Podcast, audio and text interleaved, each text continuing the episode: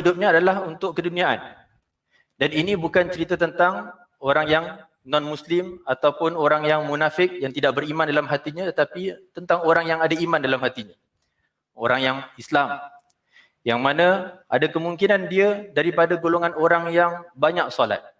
Banyak pahala solatnya. Banyak pahala puasanya. Banyak pahala zakatnya. Tetapi pada masa yang sama dia melakukan tadi ribah, membuka aib orang ataupun dia melakukan fitnah atau mungkin dia memanjangkan lagi ribah yang telah dilakukan oleh orang lain. Jadi kalau kita lihat tentang masalah ini, apa puncanya tidak lain adalah tentang masalah hati. Kerana itu dalam surah Al-Humazah itu juga Allah SWT menyebutkan bahawa orang-orang ini akan dicampakkan ke dalam neraka hutamah. Narullahil muqadah allati tattali'u alal afidah. Dicampakkan ke dalam neraka hutamah tadi, yang mana api tadi akan membakar ke hati-hati mereka. Kerana ianya berpunca daripada hati mereka. Hasad dan dengki. Kerana itu dia merendahkan orang lain dengan membuka aib. Membuka aib orang lain. Apabila dia membuka aib orang lain, dia merasakan bahawa dia lebih baik daripada orang itu. Dia mengharapkan supaya orang mengangkat dia lebih tinggi daripada orang lain.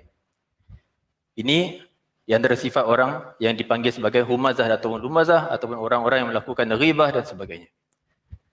Dalam sebuah hadis yang telah disebutkan oleh Rasulullah SAW yang mungkin agak panjang sedikit yang mana Rasulullah SAW ingin mengajarkan kepada para sahabat tentang orang yang muflis di akhirat. Saya mungkin saya rasa mungkin sebahagian daripada kita telah mendengar hadis ni. Yang mana Rasulullah SAW menyebutkan bahawa orang-orang yang muflis di akhirat itu yang mana di antara mereka tadi ada yang banyak pahala solatnya, banyak pahala puasanya, banyak pahala zakatnya. Tetapi pada masa yang sama dia mencaci maki dia membuka aib orang, hak orang dia tidak kembalikan, hutang tidak bayar dan sebagainya, menzalimi orang lain.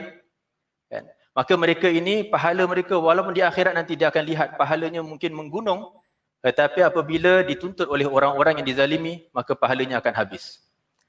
Maka bagaimana kalau sekiranya pahala telah habis?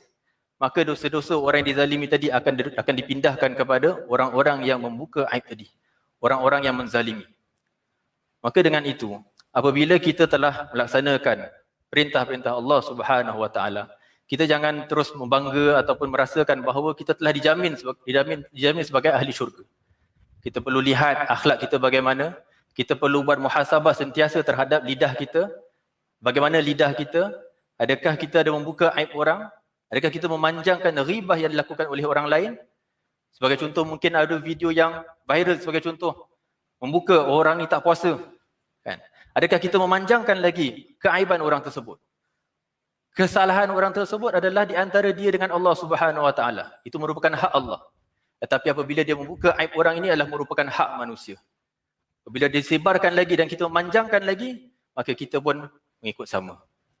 Maka itu kita perlu berhati-hati dalam terutama sekali dalam dunia pada hari ini yang yang dunia teknologi yang begitu mudah manusia menyebarkan fitnah ataupun menyebarkan ribah tadi.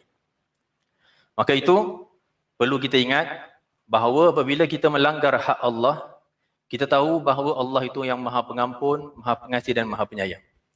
Tetapi apabila kita melanggar hak manusia, maka kita kena ingat selalu bahawa manusia tidaklah yang maha pengampun ataupun yang maha pengasih ataupun yang maha penyayang.